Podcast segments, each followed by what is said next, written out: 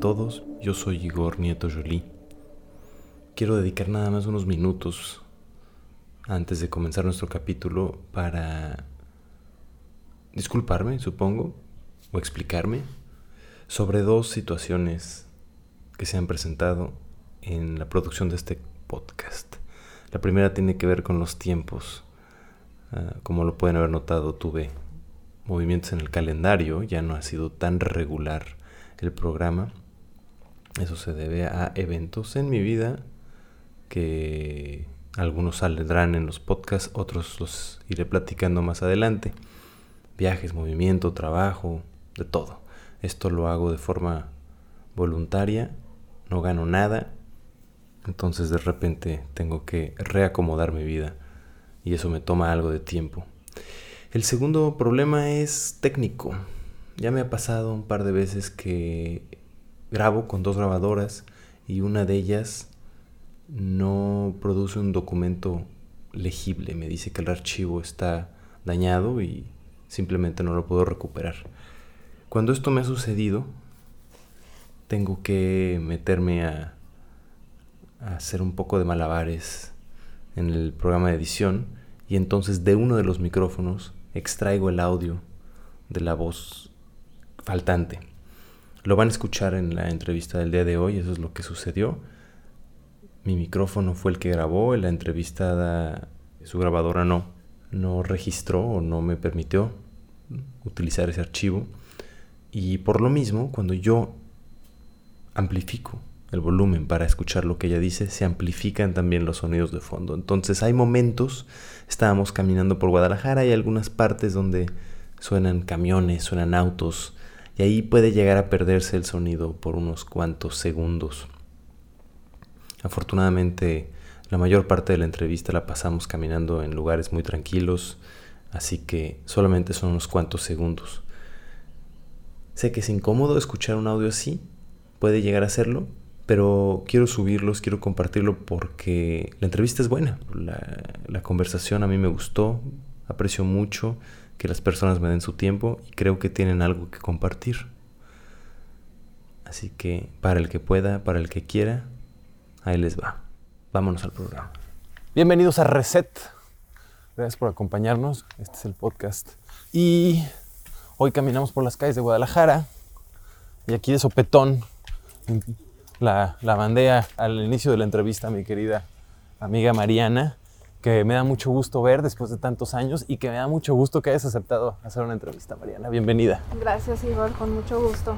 Justo antes de empezar me estabas diciendo que estás muy agotada. Sí, estoy muy agotada porque estoy cerrando el semestre de psicología. Estoy estudiando psicología y estoy a punto de cerrar. Entonces he tenido pues muchas entregas. Y te decía que, que no ando muy elocuente, pero pues vamos viendo a ver qué va pasando. Bueno, pequeña, pequeña introducción. La Mariana Villoro, que nos conocimos en esta ciudad en el año 2002. Yo estaba, estábamos los dos estudiando en el Centro de Arte Audiovisual de Guadalajara que es una formación o era una formación, no sé si todavía existe. Todavía. Todavía existe para ser técnico audiovisual. ¿Ese era el nombre más o menos? Sí, ahora ya, ya son licenciaturas. Ajá. En ese momento eran carreras técnicas. Y que, y que en realidad era como una especie, yo lo, lo he definido con los años, he llegado como a cuando la gente me pregunta más o menos, porque no era tan técnico, no nos enseñaban. El técnico es nada más una cuestión administrativa. Sí, de la SEP. Ajá, pero no era técnico, más bien yo lo, he definido como un, nos enseñaron alfabetismo visual. Sí, era más bien una especie como de filtro para ver todas las áreas del medio audiovisual o muchas de ellas y de ahí darse cuenta con qué conectaba uno y elegir por dónde seguir el camino. Sí lo, lo consigo yo. Así lo explicarías. Sí. Y bueno, tú y yo nos, nos hemos vuelto a ver un par de veces desde que nos graduamos. Entonces es como una amistad extendida en el tiempo con muchos huecos en medio. Sí. De esas disciplinas que descubriste en esa formación, ¿con cuál fue con la que tú conectaste? Sí, me, me quedé con con el guion y de hecho seguí estudiando guionismo y me he dedicado al guionismo y a la escritura. Al final fui dando el giro más hacia la escritura que hacia el guionismo y en particular hacia la poesía. Pero sí, me quedé con esa, con el guionismo. ¿Y qué, qué has escrito? ¿Qué ha sido tu chamba desde que nos vimos? Pues me he dedicado a escribir comerciales televisivos, obviamente, eh, cuestiones para videos institucionales, todo ese tipo de cosas en donde pues hay trabajo. Y por mi cuenta escribí algunos guiones de, de corto y de largo. De corto algunos se produjeron, otros están en papel. Al final varios de ellos los acabé, las ideas las acabé sacando en forma de cuento y están ahorita disponibles en una página web que tengo, marianaperezvilloro.com, por si les da curiosidad. Ahí hay, pues de estos guiones que alguna vez escribí en formato de guion, están como los derivados ya en formato de relato y ahí están disponibles descargables de manera gratuita en PDF. Y bueno, e, eso pasó con los guiones, pero también me, me dediqué, después estudié escritura y me, me dediqué a la corrección de estilo. Y ¿Qué es eso? Explícale a la gente que escucha es. La corrección de estilo es básicamente darle una forma es como corregir la cuestión formal de un texto, es decir, redacción, ortografía. ¿De qué tipo de textos hacías corrección de estilo? De todo tipo, desde textos académicos, algunos textos psicológicos, proyectos de arte que, también becas, cosas así, quieres decir. Sí, exactamente, como peticiones de becas, proyectos este, para dar a conocer algún, algún proyecto de arte. Yo creo que la mayoría de la gente ni siquiera sabe que ese trabajo existe, ¿no? La corrección de estilo, sí, no, no, no es muy conocido en las editoriales, obviamente siempre hay un corrector de estilo, pero sí es una, pues una profesión muy del medio editorial.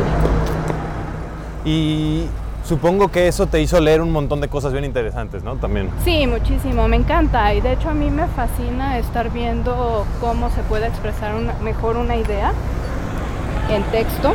Entonces leía cosas muy interesantes, me tocó leer novelas, me tocó leer libros de cuentos, me tocó leer proyectos como les comentaba.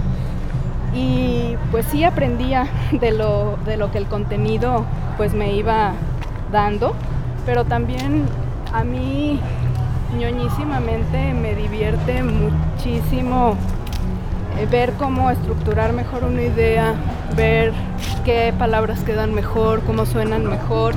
Y pues eso yo creo que se conecta un poco con lo de la poesía, que es pues también estar ahí manipulando el lenguaje y andar este, haciendo minuciosidades con el lenguaje. Te voy a preguntar la siguiente pregunta. ¿Qué te gusta más? El fondo de lo que se dice o la forma en la que se dice? ¿Cuál de los dos lados es el que más te, te pica? La, el, ¿qué, nace más de ti, por lo menos? Híjole. Híjole. Las dos cosas, mucho, mucho. Porque, por ejemplo, en guionismo,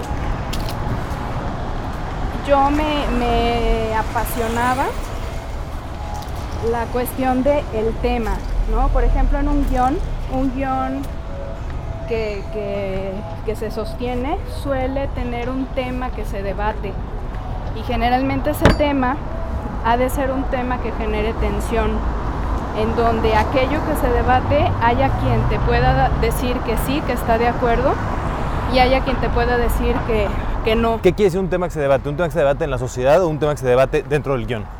Las dos. Un tema que no está resuelto desde el punto de vista del autor en la sociedad y por lo tanto vale la pena plantearlo para que las personas que se encuentran con el guion o con la película o con el resultado final de ese trabajo. Hombre, este güey. Estamos cruzando una calle, Guadalajara Style. No, sí, gracias. Muchas gracias. Prenda sus luces. Para que puedan, eh, quien, quien entra en contacto con, con esa creación, pueda cuestionarse lo mismo que el autor cuestiona. Entonces sí ha de ser un tema que confronte a la sociedad o a los que lo van a recibir, pero también un tema que confronta al autor, porque el mismo autor le va a dedicar tantas horas de su vida a desarrollar eso, sobre todo si es un largometraje, que ha de ser algo que él mismo tenga cierta duda y no tenga del todo resuelto para terminar de resolverlo o seguirlo resolviendo en la escritura del guion. ¿Puedes dar un ejemplo, aunque sea simplificado? Sí, uno, uno muy muy simple es por ejemplo... A ver, espérate, eh, vamos a pasar acá a la construcción, destrucción de una calle. sí.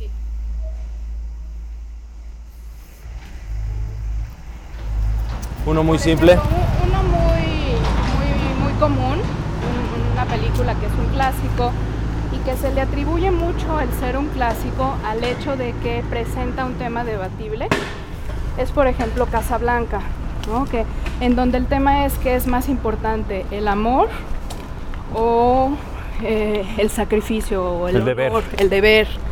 ¿no? Entonces, ahí pues hay quienes se pondrían del lado de, de alegar que el amor es más importante y hay quienes están convencidos de que el honor, la búsqueda del honor es eh, pues más valiosa. Ya. Entonces, eso es temáticamente.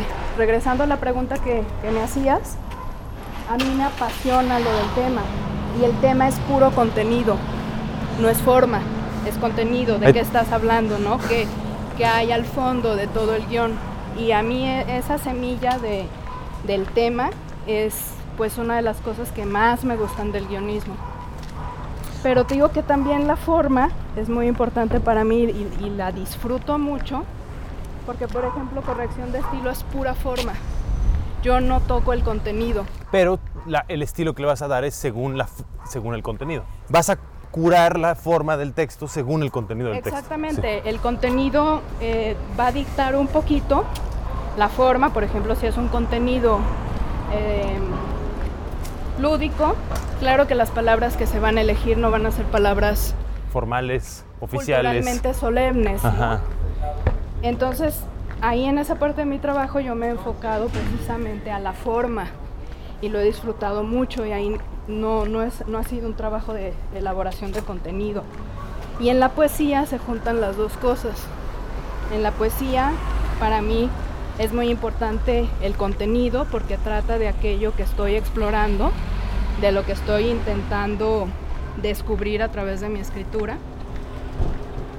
Y la forma, pues a, través de la forma es que se puede lograr este disfrute del sonido, del lenguaje, de las palabras que vas eligiendo, que vayan creando una armonía sonora y que vayan eh, dando como esta capa que tiene la poesía, que es indispensable en la poesía. Por eso la, la poesía traducida Pierde. muchas veces se pierde Sí. gran parte Sí. y en realidad no es una traducción, es una reescritura. Sí. Entonces un, un traductor en realidad es un autor que interpreta una obra, ¿no? Entonces pues me cuesta trabajo elegir. Digo, la verdad es que... No, tú lo dijiste, la dos. forma es contenido, ahí está el nombre del capítulo, güey, incluso. Sí, sí, sí. ¿Cuál es otra, otra pregunta? O sea, porque, bueno, yo entiendo muy bien el rol de la escritura, supongo que sigues escribiendo. ¿Es algo que ya tienes como, como músculo o no? ¿Escribes todavía? Sí, sí, sí, O sea- escribo, escribo. em, es- me dan como rachas en donde escribo muchísimo y no me puedo levantar de la silla. Y rachas en donde más bien estoy en procesos de, de- de digestión, yo creo, y de darme espacios para procesar otras cosas y poder iniciar eh, nuevas etapas de escritura. Pero sí, de hecho acabo de sacar un libro de poesía. Me acaba de pu- publicarlo en, en la editorial Mantis Editores, que es una editorial aquí de Guadalajara, pues muy muy buena. Y eh, estoy ahorita estrenando ese libro, ando volada. ¿Cuándo lo estrenaste? Lo salió en el año pasado, Ajá. a finales, en diciembre del año pasado. Y con la contingencia y todo esto, hemos pospuesto las presentaciones presenciales y todo. Entonces apenas ahorita vamos arrancando pues la etapa La promoción. de la promoción y de la difusión. Uy, es la más importante. Uno cree que cuando acaba de escribir ya acabó. y sí, cuando, cuando lo sacas es como, es como el parto, ¿no? Dices, ya, ya se acabó el parto, ya, güey, ahora hay un bebé que alimentar, cabrón. Oye, y, y obviamente supongo que has oído y escuchado y sabes de todo este el trip de Derrida sobre que todo es texto y la mamá, ¿no? De que todo, todo existe dentro del texto. ¿Has oído un poco de, no? Ok, bueno, hay, hay una, no nos vamos a clavar mucho, pero Derrida, el pensador francés, hablaba de que todo es texto, ¿no? De que todo es texto, porque, porque en la mente funcionamos y ordenamos el mundo en base a texto, ¿no? Ok, Incluso ok. si piensas amarillo, la palabra amarillo, ¿no? Bueno, Sí. en ese sentido, ¿para dónde iba con eso? Es eh, que hablar también es como escribir. ¿Sientes tú lo mismo? ¿Tú sentirías que hablar es como escribir? ¿Sientes que la forma es fondo y, y que eso aplica también en, en el habla? ¿O para ti la escritura en papel realmente sigue siendo una dimensión distinta?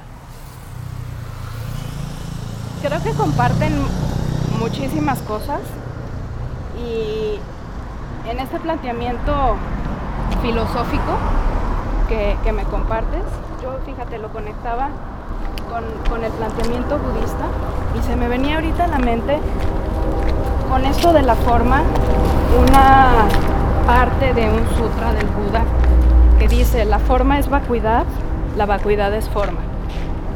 Y la vacuidad es el otro lado de la interdependencia. Es decir, que las cosas existen conectadas entre sí y que no existen de manera interdependiente. No, no existen de manera Indepe- independiente, ajá. solo existen de manera Interconectada. interdependiente. Ujú. A lo que voy con esto es que una de las cosas que le dan forma a, a esta realidad es la manera en que la interpretamos. La realidad existe de manera dependiente de nuestra propia forma de nombrarla. ¿no? Esto es a lo que una de las cosas que conforman la realidad que el Aquí te contradijiste.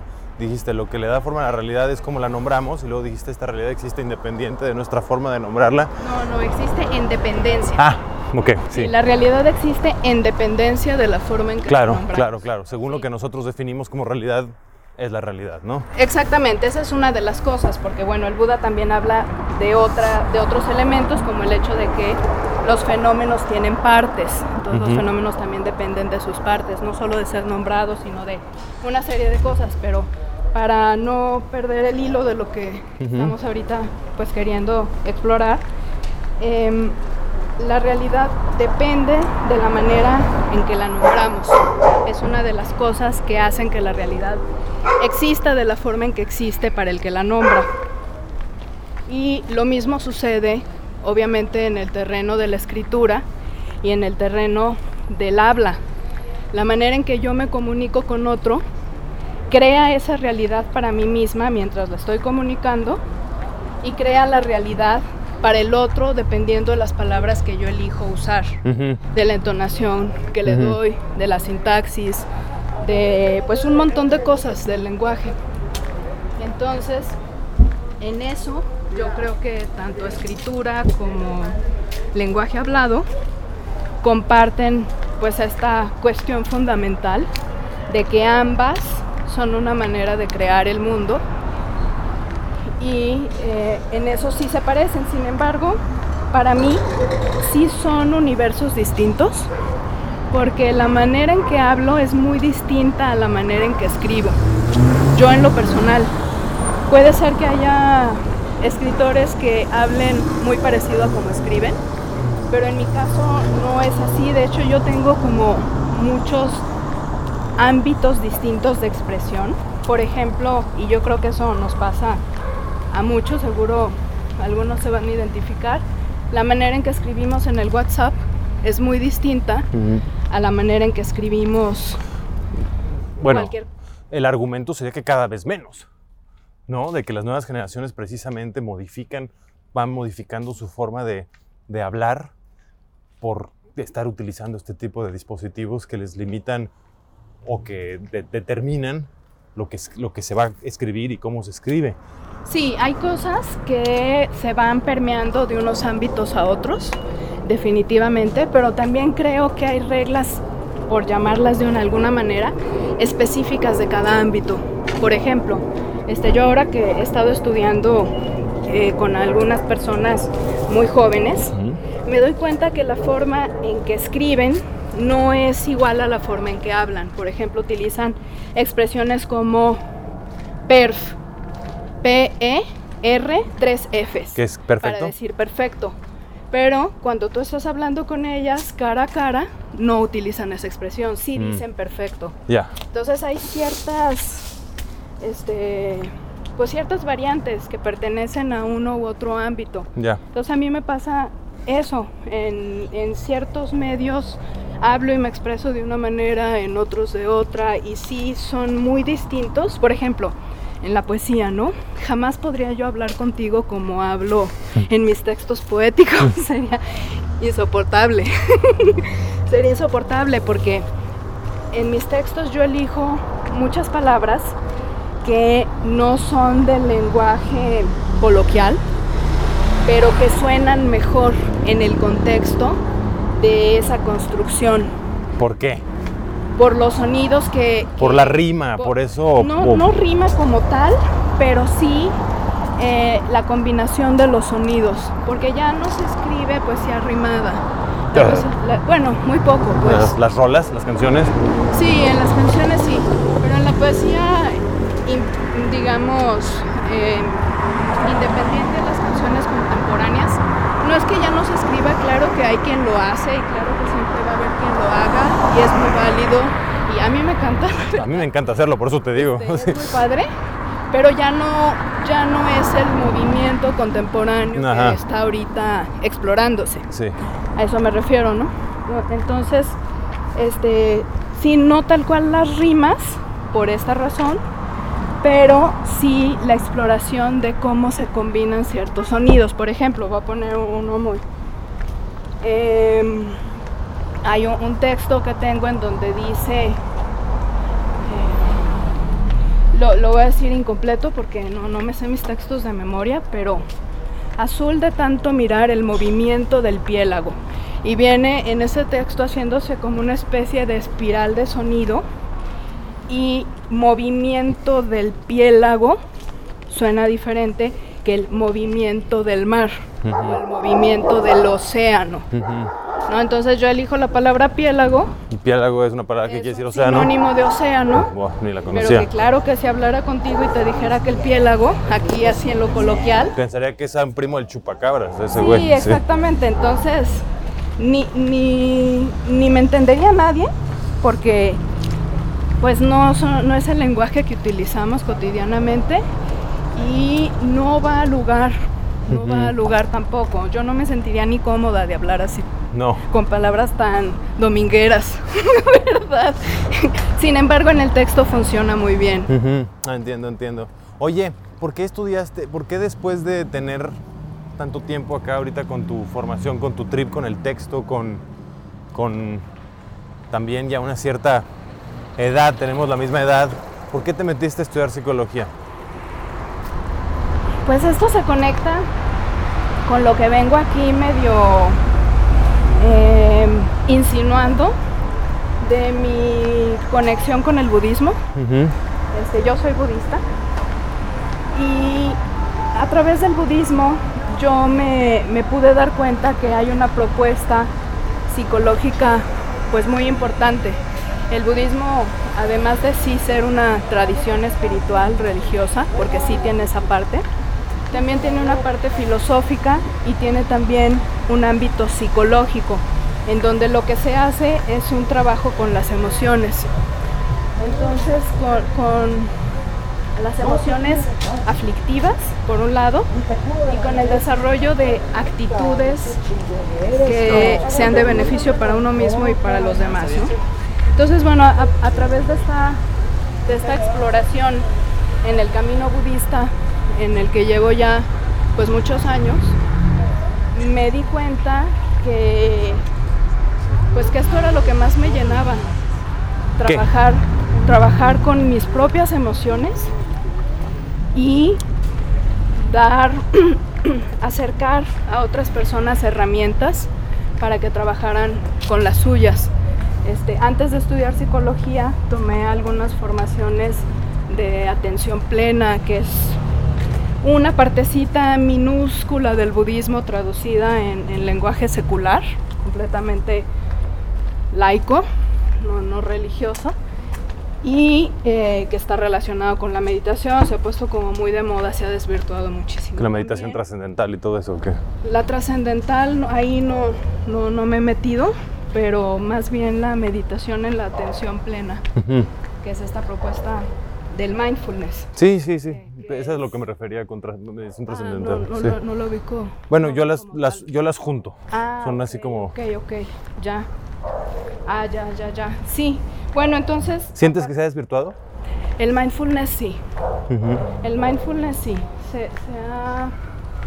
Bueno, para empezar, el objetivo de la meditación en atención plena desde la escuela budista que yo conozco, que es la tradición de la escuela Gelupa, está a la cabeza el Dalai Lama, es budismo tibetano, porque hay muchos... eh, Sí, budismo de japonés. budismo, y, ajá, sí. exactamente, es Tailandés. Pero desde esta que es de la que sí puedo hablar un poquito, tampoco es que sea experta, pero es donde yo me he metido. La intención es no simplemente estar en el presente, en el aquí y el ahora, sino estar en el aquí y el ahora para llevar a cabo acciones que sean de mayor beneficio para ti y para los demás. Y en el mindfulness, el enfoque se ha puesto en estar en el aquí y el ahora, como si ese fuera el fin y no el medio.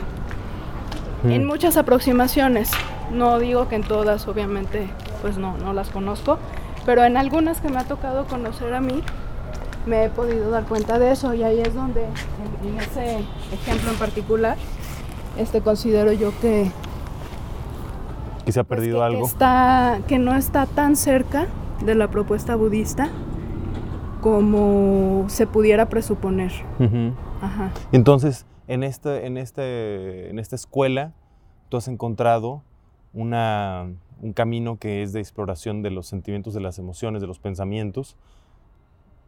¿Y por qué no te clavas más en el budismo? ¿Por qué estudiar psicología? Sí, en el budismo sí me he seguido clavando y cada vez me clavo más. De hecho, es en lo que más clavada y comprometida estoy.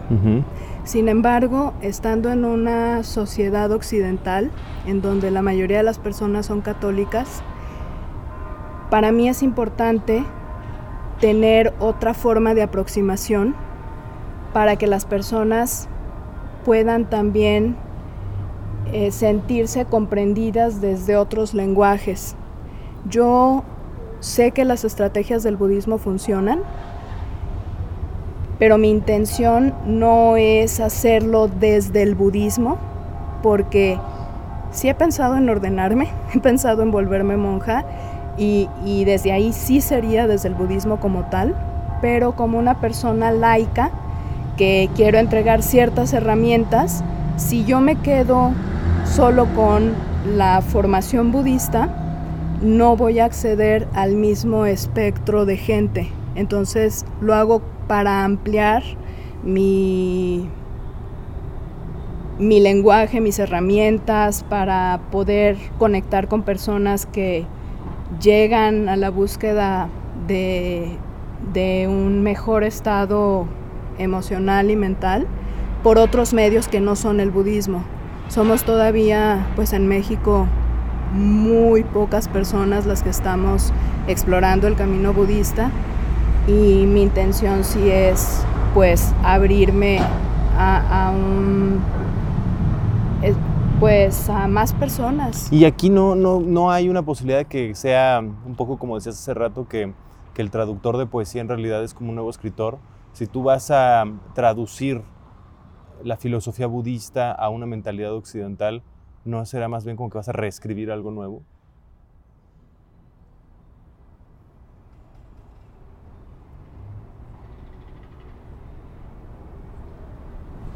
Yo creo que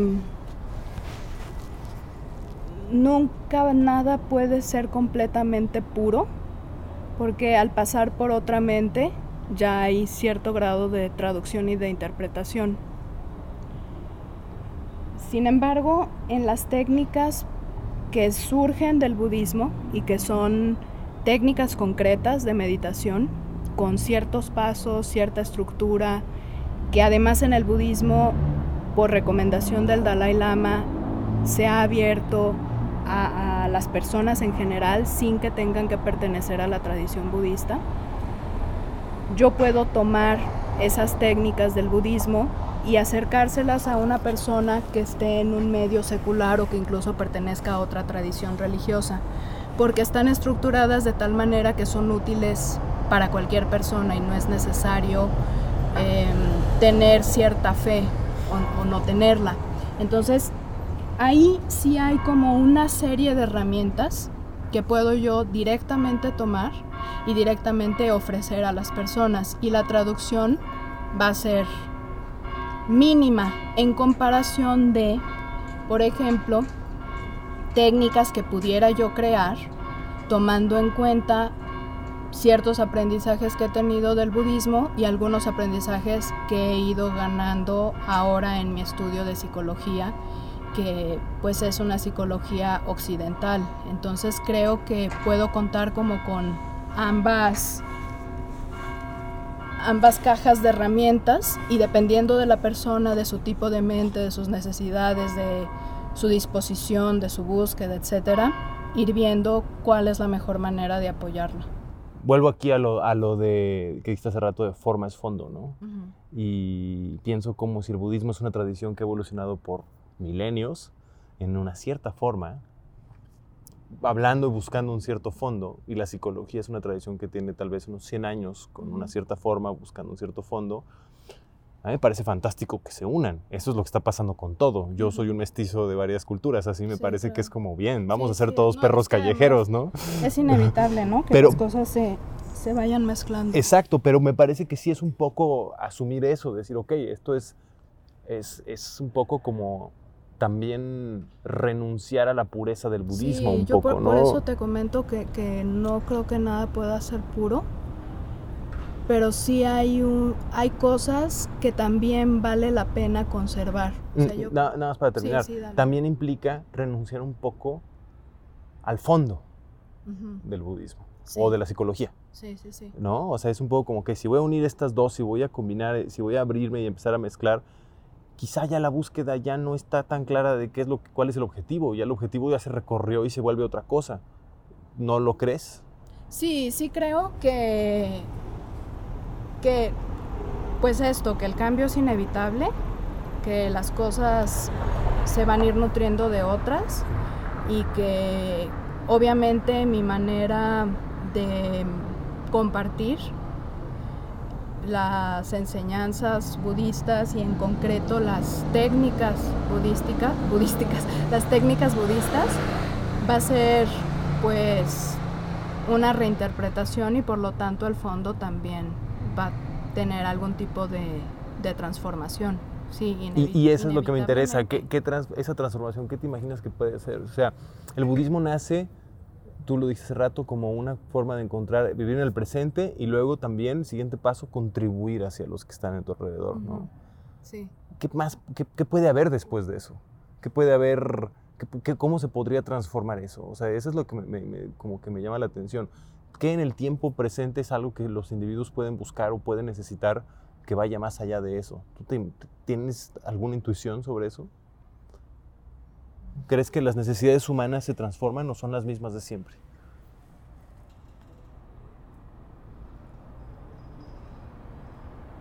Yo creo que aunque intelectualmente podamos fácilmente todos coincidir en que en que queremos el beneficio del otro.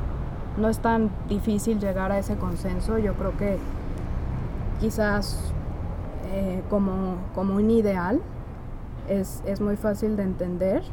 Sin embargo, estamos muy lejos de ponerlo en la práctica en general como especie, los seres humanos. La verdad es que desde mi punto de vista funcionamos en base al ego, estamos muchísimo más enfocados en satisfacer nuestras necesidades y las necesidades del otro caen en un segundo lugar. Y sí creo que las personas tendemos a percibirnos como el centro del universo porque somos el centro de nuestro propio universo. Entonces, esto que no es revelador y que pues todos lo sabemos y nos damos cuenta, en la práctica estamos todavía muy lejos. Entonces, yo, yo veo que para que todos los seres humanos podamos considerar al otro de manera práctica, concreta, espontánea, mm, sostenible, tan importante como uno mismo, pues hay todavía un recorrido muy largo, muy largo. Una vez que todos lleguemos a ese estado. O una masa crítica. Sí, em, en donde cuidar al otro sea tan importante como cuidarse a uno mismo, pues creo que viene otra fase y ahí sí puede cambiar la necesidad.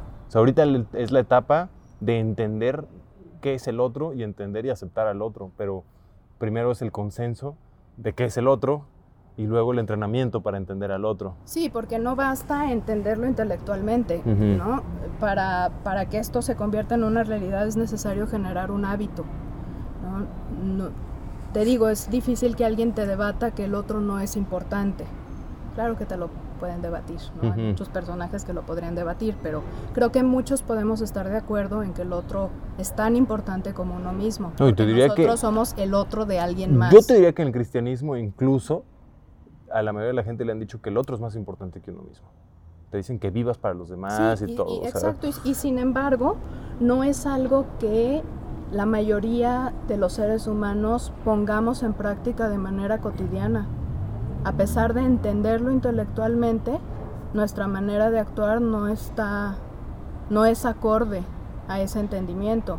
Entonces sí, como dices, primero es crear un entendimiento a través de la observación, de la reflexión, etc.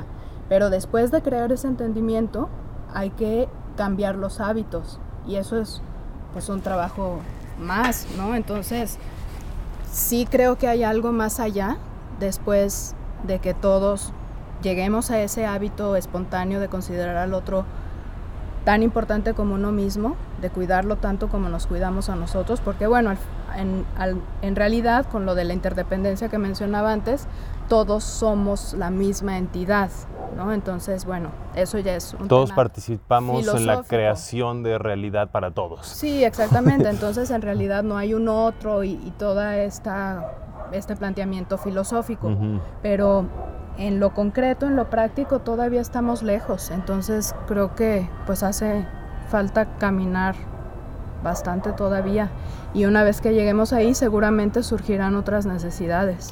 ¿Cuál, es la relación que tú encuentras entre, entre el budismo y la escritura? Me parece que podría llegar a haber, en teoría, una cierta una distancia, un enfrentamiento entre principios. La escritura, de alguna manera, es alimentar a una cosa que, que está ausente, que no está aquí, ¿no?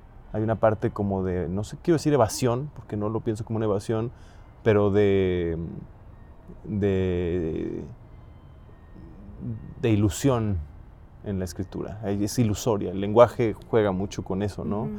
Y, y, me parece que, por lo que yo sé de budismo, hay una búsqueda de, de la realidad en lo presente inexplicable, si quieres, ¿no? Entonces, si es inexplicable, el lenguaje no tiene lugar, ¿no? Entonces, ¿tienes alguna especie de, de, encuentro o de reflexión al respecto de eso? Sí, sí. Se me vienen varias cosas a la mente, pero a ver, voy a empezar por una. Desde el punto de vista budista, del, repito, del budismo que yo he explorado, eh, Em, hay dos tipos de realidades. Una es la realidad convencional y otra es la realidad última. La realidad última es precisamente esta realidad en donde las cosas no existen, es, la, es la, la vacuidad, es la ausencia de existencia inherente. Y esa es la realidad última, que todo fenómeno no existe por sí mismo, sino que existe en relación a un montón de cosas. Desde el budismo se considera que ningún fenómeno tiene esencia. Por ejemplo, de una bolsa, ¿no? No hay una bolseidad. No, no existe la bolseidad, así como no existe la humanidad entonces. Tampoco. Son construcciones. ¿no? Esa es la realidad última. Que no hay algo que exista por sí mismo sin depender de otras cosas, inclusive de, como decíamos hace rato, ser nombrado, entre otras, otros este, abordajes ¿no? de cómo la realidad se construye. La realidad convencional, en cambio, es la realidad que nosotros creamos en base a nuestras convenciones. Es de noche. Es una realidad. Es una convención que es creada a través del lenguaje y de un consenso. Entonces, en la escritura, yo creo que ahorita que decías, si, bueno, no sé si decías exactamente eso, pero yo lo que pensé fue, si estuviéramos posicionados únicamente en, la realidad última, no podríamos nombrar absolutamente nada. No podríamos tener esta conversación, porque esta conversación depende de las convenciones, depende de un lenguaje que es convencional. Y esa es exactamente la pregunta. ¿Tiene sentido o no? En un punto, desde un punto de vista budista. el budismo tiene O es alimentar una ilusión. No. O es alimentar un lodo ahí en el que nos enrollamos, hay, ¿sabes? Hay, hay eh, es fácil interpretar, malinterpretar, que lo que vale la pena es la realidad última y que a lo que hay que aspirar es a la realidad última. Sin embargo, lo que te comentaba hace rato, la forma es vacuidad, la vacuidad es forma. La forma es la realidad convencional. La vacuidad es la realidad última. Entonces, dicho de otro modo, la realidad última es realidad convencional. La realidad convencional es realidad última. Son interdependientes. No existe una sin la otra. Son parte del mismo fenómeno. Entonces, por eso la realidad convencional no tiene menor valor que la realidad última. Sin embargo, hay que conocer la realidad última porque en la que estamos posicionados y creemos que es la única es en la realidad convencional. Ese es el punto. ¿No crees que la gran mayoría de las personas vivimos o viven, no, sé en qué tono hablar en este momento, pero distraídos de la realidad última por la realidad convencional? O sea, la gente que cree que necesita ponerse unas tetotas y una nariz nueva porque la convención es esa y entonces están ahí o necesito ese reloj o necesito es, ir a ese antro o lo que tú quieras, ¿no? Sí. Eh, es una distracción, ¿no? Sí, sí. Es el, maya que le dicen también en, el, hinduismo, ¿no? Entonces, esa es la parte en la que para mí hay una especie de paradoja. O sea, sí, vale, es válido, pero también es una ilusión que, que apendeja a las masas. Sí, ahora retomando, de acuerdo, de acuerdo, totalmente de acuerdo. Y sí, por eso en el budismo el énfasis es la comprensión de la realidad última. Iluminarse es comprender de manera directa cómo las cosas existen en realidad, que es de forma interdependiente, ¿no? Entonces es sacudir los cimientos de, lo que se llama o, o llaman samsara, que es este estado mental que no comprende que las cosas que las cosas no tienen esencia y existen en relación unas de otras. ¿no? Entonces nos aferramos a que las cosas no cambien. Por ejemplo, ¿no? el, sufrimiento de, del cambio tiene que ver con este aferramiento que tenemos a la realidad convencional en donde por ponerle una etiqueta a algo queremos que eso no cambie, porque ya lo etiquetamos, ya le pusimos hace cuenta al post-it, ¿no? Entonces no queremos que se transforme y se va a transformar inevitablemente porque no tiene esencia. Pero la única forma de sacudir, la única forma de sacudir esos cimientos es desde otras convenciones. Sí, claro. Porque, si no todos seremos monjes. No hay manera... Sí, y tiene que ser a través de la convención porque precisamente necesitamos el lenguaje para adentrarnos en estas enseñanzas y en este conocimiento, ¿no? para deshacer el lenguaje. Para deshacerlo, exactamente, está muy, exactamente. Está muy rebuscado, güey. Pobre, por eso la banda mejor se echa drogas y se pone a ver Netflix, güey. sí, obviamente es un proceso que requiere pues mucho esfuerzo intelectual y no solo intelectual, también este valentía, compromiso, es un camino exigente. Tú personalmente, ya no en teoría, pero tú personalmente, ¿qué es lo que te, te, ha, o te, guía o te, te, jala o te ha jalado a seguir esta, estas búsquedas? Porque obviamente, como decimos, son búsquedas incómodas. Estar rascando donde no pica a veces, ¿no? Donde podrías simplemente acomodarte y, dejarte llevar. ¿Qué? ¿Qué es lo que te ha hecho a ti seguir estas, estas pistas? Pues a mí, Igor, lo que me ha hecho seguir esto es la aceptación de mi propio sufrimiento y del sufrimiento que yo misma eh, en el no, no que yo creo en otros porque no no creo que yo lo cree pero la manera en que yo contribuyo al sufrimiento de otros.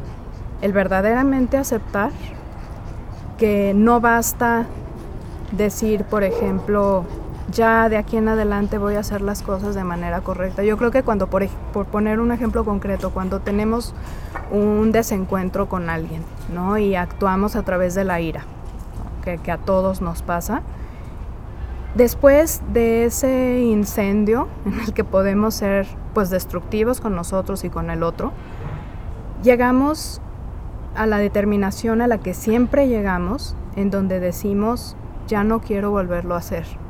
Yo creo que es raro el que se sienta cómodo después de un momento de ira, en donde solemos decir cosas que preferiríamos no haber dicho o hacemos cosas que preferiríamos no haber hecho. Y sin embargo decir, de aquí en adelante no lo vuelvo a hacer, ya entendí, no es suficiente. En mí no es suficiente, en mí el entendimiento no basta me di cuenta que a pesar de comprender, volvía a caer en ciertos comportamientos y en el budismo he encontrado un método para desactivar esos hábitos, porque seguimos cayendo en ese tipo de conductas porque estamos habituados.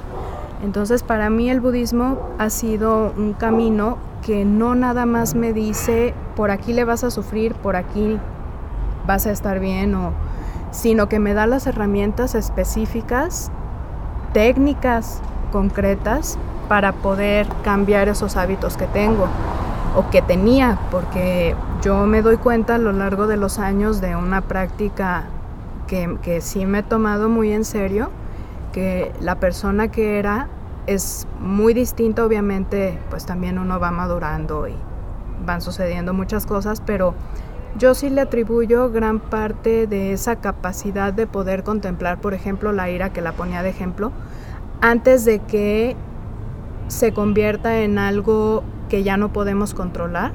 Puedo detectar cuando empiezo a sentirme irritable. Entonces puedo aplicar un antídoto en ese momento y no esperar a que la cosa explote esos antídotos yo no los tenía antes de entrar en el budismo. Entonces el budismo me ha dado herramientas para poder tener conductas distintas. Ese, eso es por lo que yo entré y por lo que le vi muchísimo sentido, porque pude descubrir en, el día a día que sí tiene un efecto en mi comportamiento. Más allá de lo filosófico que es pues apasionante, a mí me encanta la filosofía y la propuesta filosófica budista es de te vuela la cabeza, pero no se queda solo en eso. Digo, y no es solo, es algo muy complejo y muy profundo y que es necesario para llegar al despertar, que es entender cómo funciona la realidad, pero también en lo cotidiano hay herramientas para poder llevar una vida distinta, para poder tomar em, mm, para poder uno mismo responsabilizarse de hacia dónde se quiere llevar. Creo que antes de, entrar en este camino, sí iba yo muy em, abierta a la vida de una manera muy libre, que, que me gusta, pero también arrastrada como por todos estos hábitos que ya había creado de, maneras de reaccionar y demás que simplemente iban pasando en mi vida y yo no tenía la oportunidad de decidir y de más que reaccionar, responder. Entonces el budismo sí me ha dado un método para poder responder, no, no solo reaccionar. Ahorita mencionaste la ira, dirías que esa era como la principal hábito que tenías que trabajar? No, no, no, no, pero sí el más destructivo. O sea, yo creo que la ira es de, las emociones aflictivas más destructivas y más dolorosas. Y esa fue en concreto en, en discusiones, no, pues cotidianas de enojo que tiene uno con los seres cercanos, por ejemplo, ¿no? En donde me di cuenta que, pues que yo no quería ya lastimar a nadie, que yo ya no quería estar pues presa de esas emociones en las que, en las que estaba y ahí fue que dije, acepté que, quería hacer algo y que necesitaba ayuda, que no bastaba mi, determinación, que no bastaba el darme cuenta, que necesitaba algo más. Mm. Y, por eso fue con la ira, porque la ira es muy fuerte, pero sí, no, no es la emoción aflictiva más presente, mi, mi emoción aflictiva más fuerte es el apego.